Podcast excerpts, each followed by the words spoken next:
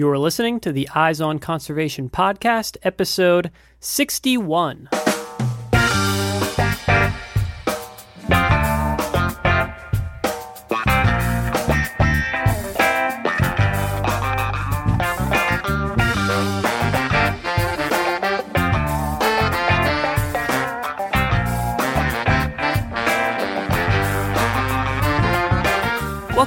Eyes on Conservation podcast, where we bring you engaging conversations about wildlife conservation from all across the globe. I'm your host, Matt Podolsky.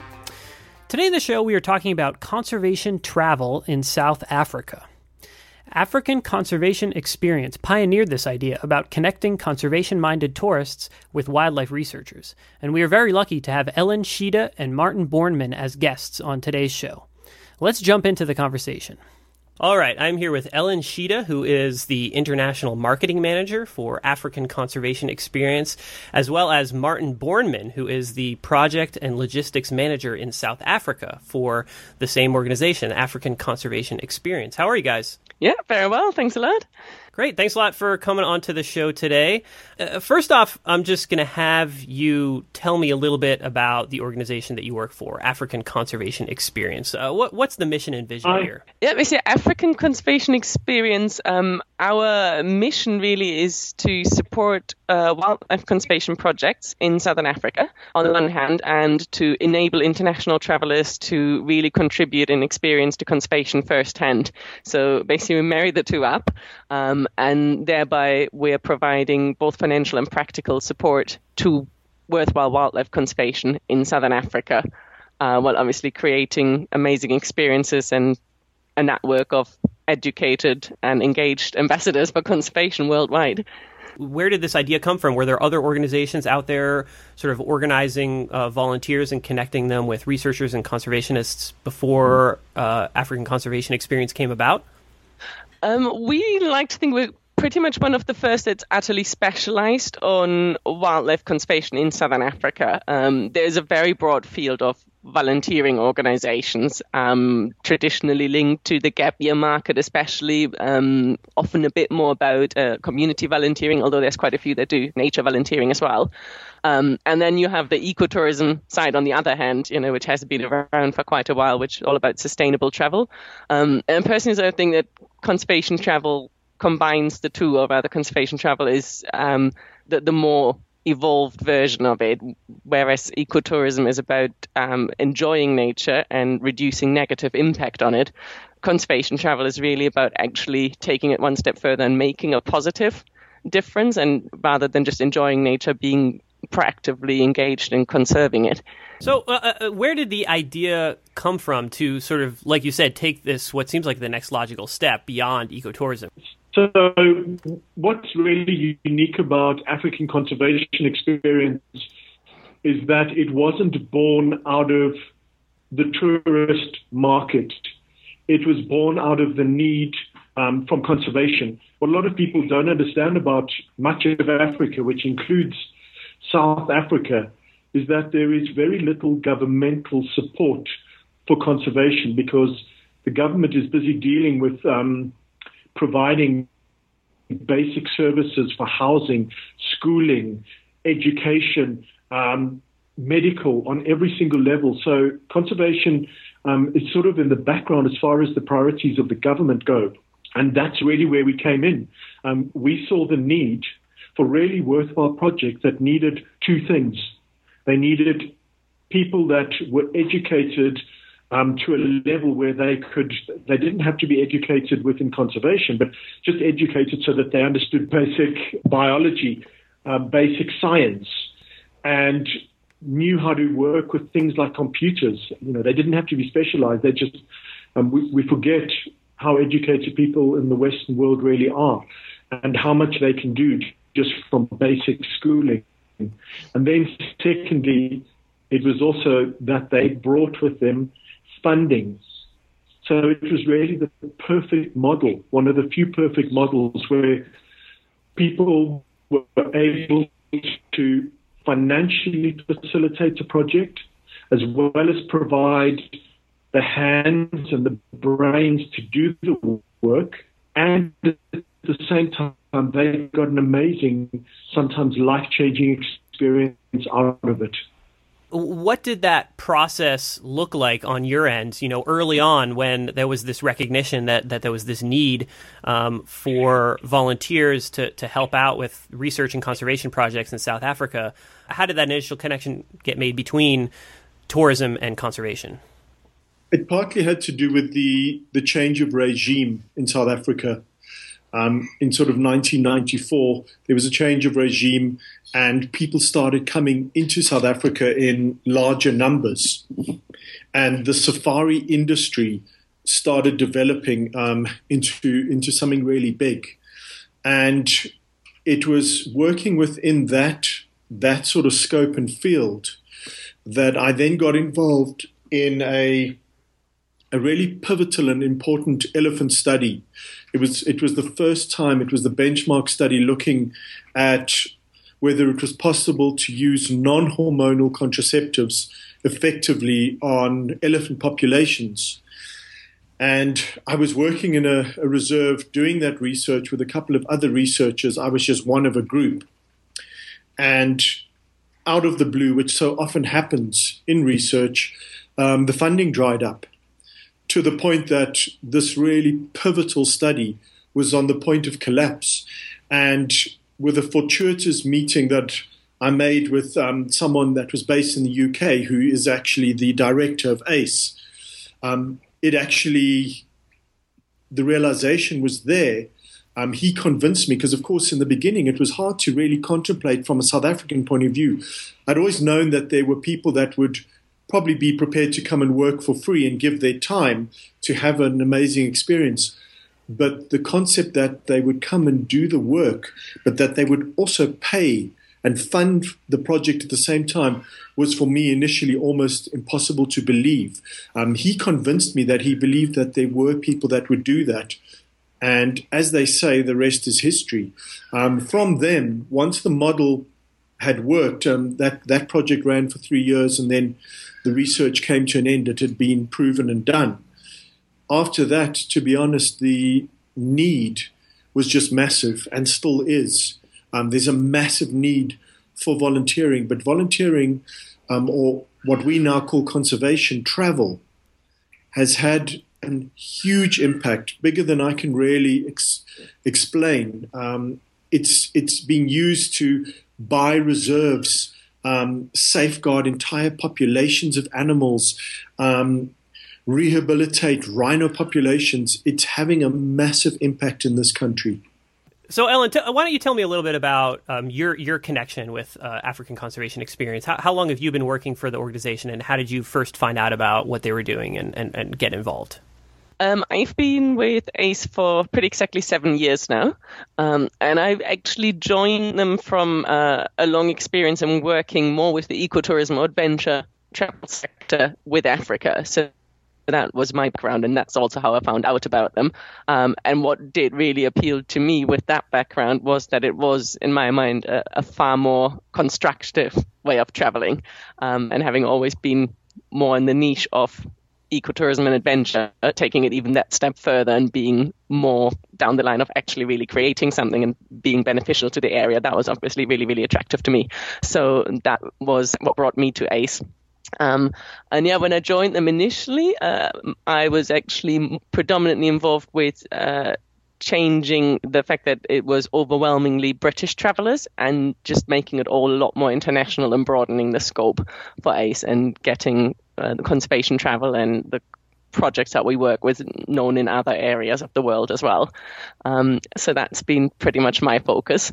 Uh, and it's been fantastic to see that actually it has become very international and it's, uh, I think, hugely beneficial to conservation and to the projects to now have people from all over the world there you know, maybe you can sort of uh, share with us that uh, the the mindset of someone who uh, you know would have an interest in, in, participating in a project like that. You know, what what what was so appealing to you when you first you know decided you wanted to join a, a conservation travel uh, type experience? Uh, it, to me, it really is the difference between having a sort of passing through visitor experience, which only ever gives you a little glimpse of something, and having the chance to develop a real understanding uh, of an issue, of, an pl- of a place, um, and to just feel a lot more part of it. Uh, I think I've discovered quite a while ago when I started out traveling and then morphed into actually living somewhere. Uh, even though work and travel, I, I, think I discovered one day I don't actually like traveling that much. I like living abroad. And it really is kind of the same difference between conservation travel and a safari. It's the difference between passing through, seeing something, and staying somewhere and being a part of something. Uh, and that's, to me, is really what the chances that you get at the project by spending all of your time at a project being a member of it. What is it about this idea of conservation travel that meets you know those sort of desires of what you want to get out of the experience in, in, in a different way than a traditional ecotourism experience? You learn a lot more for starters. Um, you know, you, you you learn real skills and you learn real knowledge about wildlife and the places where you're at. Uh, you're working alongside professional researchers, game rangers. You spend all day. I think in the first week at a project, you really spend all day long learning and uh, learning a role. It's almost like starting a new job, really.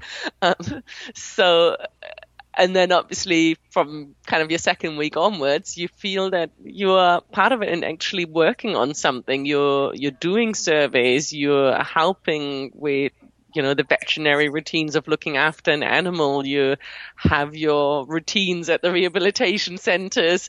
Uh, you, you actually have uh, you almost experience life as a vet rehabilitation expert field researcher etc And you know that that sort of brings up another question, which is you know how, how long uh, do these uh, conservation travel experiences last? I mean, it, are, are you guys sort of able to be flexible depending on you know how long they were planning on uh, you know traveling or, or, visiting the area?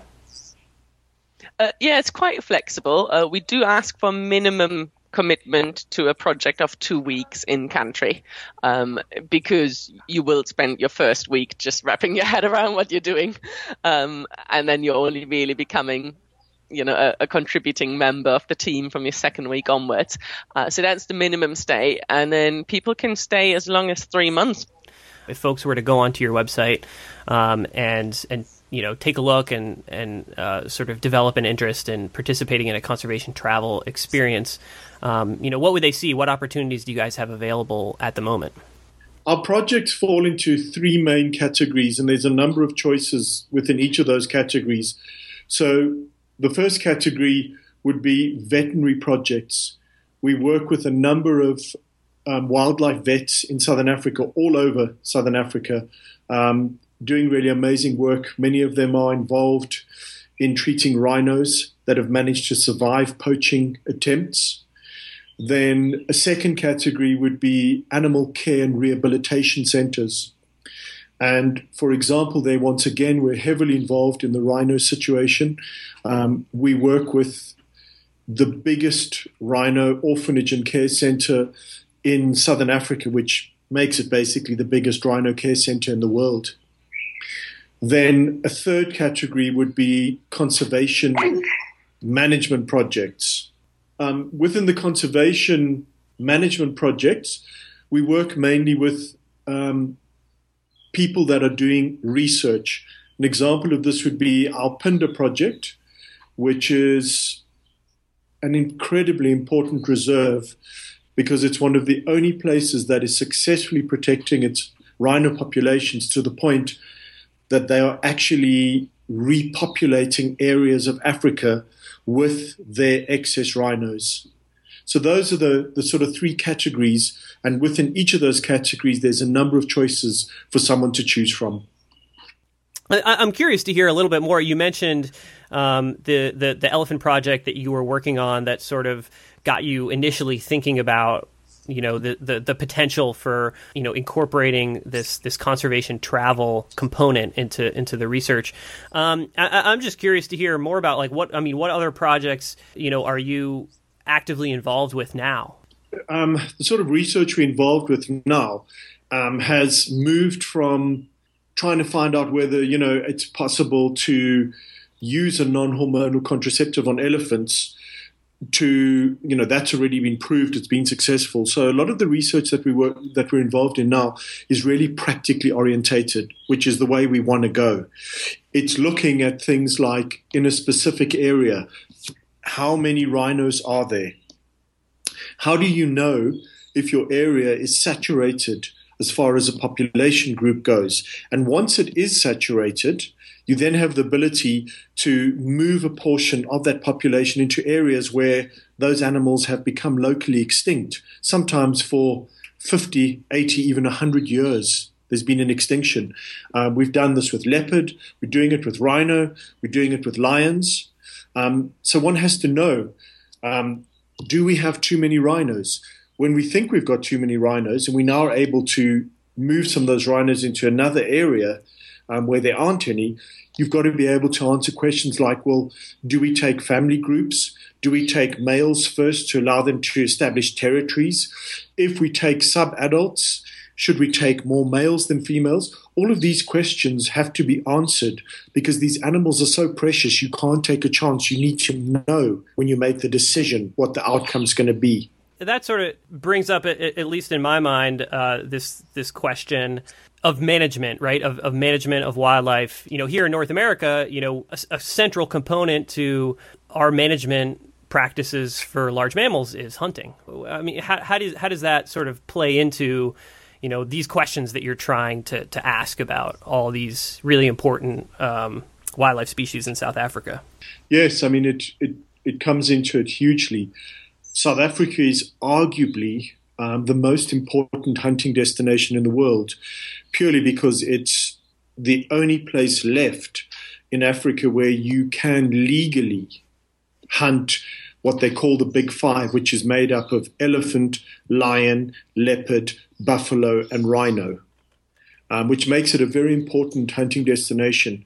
We as an organization understand um, the part that hunting plays within conservation but to be honest, we would like to actually be part of offering an alternative and a solution to that problem.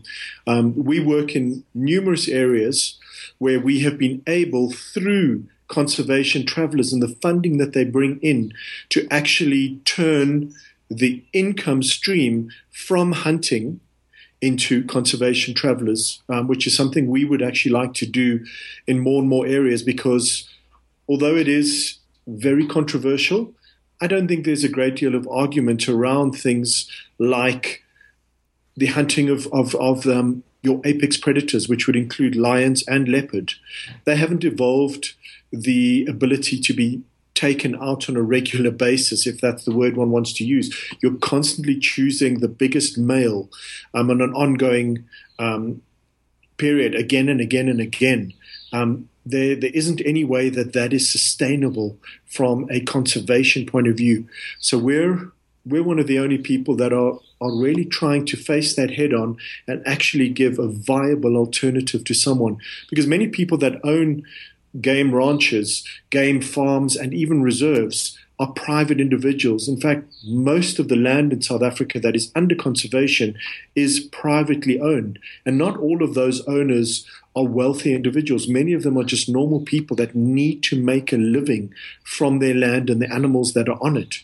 So for many of them, they simply haven't had any alternative but to get involved in what is called trophy hunting.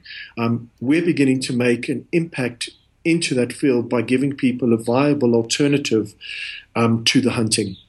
Do you have a way for folks who live within South Africa to, to, to volunteer and participate in you know these conservation travel type experiences?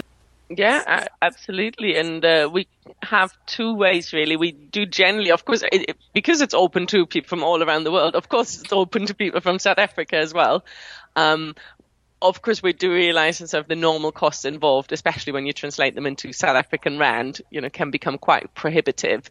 Um, so we do offer like significantly reduced rates to South African participants to make it affordable for more of them to join. And then we've also um, run a, a, few what we call supported placements, where actually uh, we try and every year pick a typically South African student. Um, they typically be student of nature conservation or ecology, um, and we subsidize them. I.e., we, we pay for their placement to the project. We still give the projects financial support while they're there, um, and we basically enable them to join a project for a few weeks kind of almost like a scholarship program, um, so that they can have access to those kind of skills and knowledge and networking opportunity as well. These volunteers, I mean, uh, do a lot of them already have a background in conservation or research? Uh, yeah, quite a few have a background, if not in conservation research, then in a relevant field of study. So actually, students or professionals of conservation, or in the case of the states, actually a lot of veterinary medicine as well, um, are a really big subgroup of uh, the conservation travelers that we have. So because the projects are real working projects and they're part of a professional team, uh, it does, of course, appeal to students looking to build careers, learn skills, learn about working in these ecosystems. How about the volunteers who, who, who, you know don't have a background in, in the specific sort of you know field of research or, or study or uh, that that they're volunteering with? Do you get folks who become inspired to like become more active in conservation through through these experiences? Uh, definitely, we we've got quite a few people who've stayed in touch with us and uh, who've told us what it's done to their career or how it's changed their career. Um, we had a recent career breaker from the UK uh, who went on the placement as a career break. She left a corporate job. Um, had an amazing time and then emailed us afterwards to say, you know, by the way, I never went back into corporate. I'm now working part time for Rhino Conservation, etc. Um, we've had another uh, volunteer from the from Australia who's now full time involved in doing a wildlife documentary on rhino poaching and working with the Australian Rhino Project.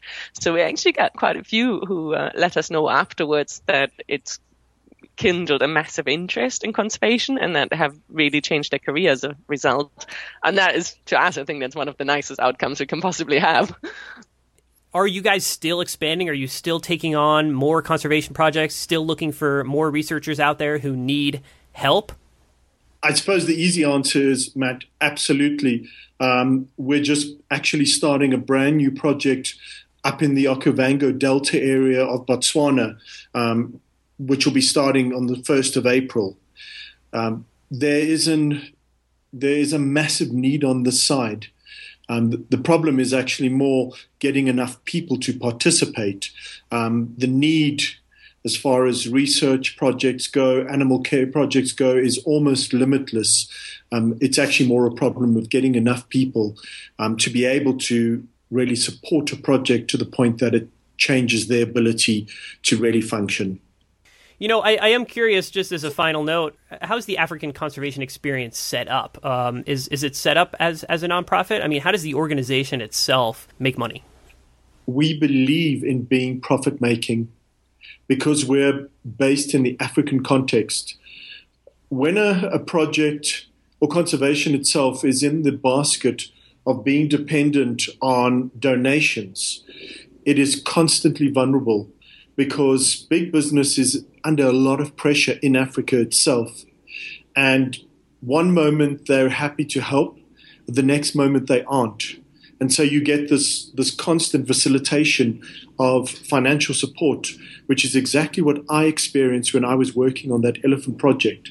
So we actually encourage the projects to focus on being successful from a business point of view. We believe that conservation can and should be successful from a business point of view. Um, having said that, a number of the projects we do work with um, are um, non-profit or NGO um, based projects um, because they have been very dependent on donations, so they have to have that classification so that people can get um, tax rebates for their donations, etc. But we ourselves are proud about the fact that we are actually a business um, and that many of our projects are businesses themselves. We believe that that is the future to secure conservation for the long term. that that brings up you know something that is important to talk about, and I think that's important even for you know NGOs and groups that are set up as nonprofits. You know, like uh, the, the the organization that, that that I work for and help run, Wild Lens, is set up as a nonprofit, but we very much have uh, we we have a similar perspective. You know, in that you know we don't we can't be reliant on donations on people just giving us money that you know what we're trying to accomplish is is only going to succeed if um, if it's a good business model right? So yeah, um, yeah I, I, I, definitely um, appreciate that perspective. The other thing that's really important from that perspective especially in a place like south africa um, it's because this is an the government here doesn't give a great deal of support because it can't to its citizens so people have to provide for themselves into the future um, very well. Otherwise, they can be in genuine trouble. And in conservation, because it's under we're under so much pressure and it's under so much threat worldwide um, and in Africa. So we need clever, motivated people. And the truth is that if people can't make a decent living from conservation, you actually don't, it's almost repellent. You don't get those sort of people coming in. And we need those sort of people to come into conservation because they are the ones that are going to make a real difference. So it actually is important that you can offer people uh, a business model where they can have a successful career in this to get the right people involved. Does that make sense? Yeah, absolutely we really are transparent. We're not. we're, we don't. We try really hard. We don't feel that there's anything that we do that needs to be hidden whatsoever. Well, thanks a lot to both of you, Ellen and Martin. It's been a lot of fun chatting with you guys.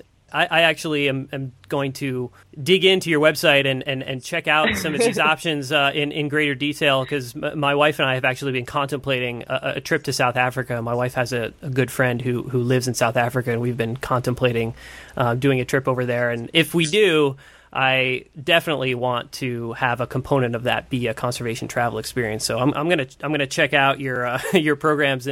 Um, oh, fantastic! With some great detail, and um, you know maybe at some point in the not too distant future, um, we can have a more active uh, collaboration. I think that'd be a lot of fun. Yeah, if you do make right. it over, I'll be here waiting.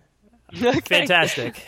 well, thanks a lot to both of you. Thanks for the opportunity, um, Matt. Yeah. Thanks, Matt. All right, that was our conversation with Ellen Sziede and Martin Bornman from African Conservation Experience. What a fascinating perspective on how wildlife conservation efforts are run in South Africa. It's certainly very cool to learn about the huge positive impact that conservation travel is having on wildlife research and rehabilitation in this region of the world. It's also quite clear that this organization, African Conservation Experience, places a high priority on connecting local communities with the wildlife and ecosystems that surround them. This is critically important for all conservation projects, and it's very good to hear that this group is providing opportunities for local community members to participate in these projects. And I wasn't lying when I said that I have an interest in participating in a conservation travel experience myself. I can't imagine a better way to experience South Africa's amazing wildlife, and I would encourage others to, to check out the website for African Conservation Experience and see if there are any projects that uh, strike your fancy. You can check out the website at conservationafrica.net, and we'll throw that link up on the show notes page for this episode, which you can find at wildlensinc.org slash EOC61. This episode was produced by myself, your host, Matt Podolsky. Our theme music is by The Humidors.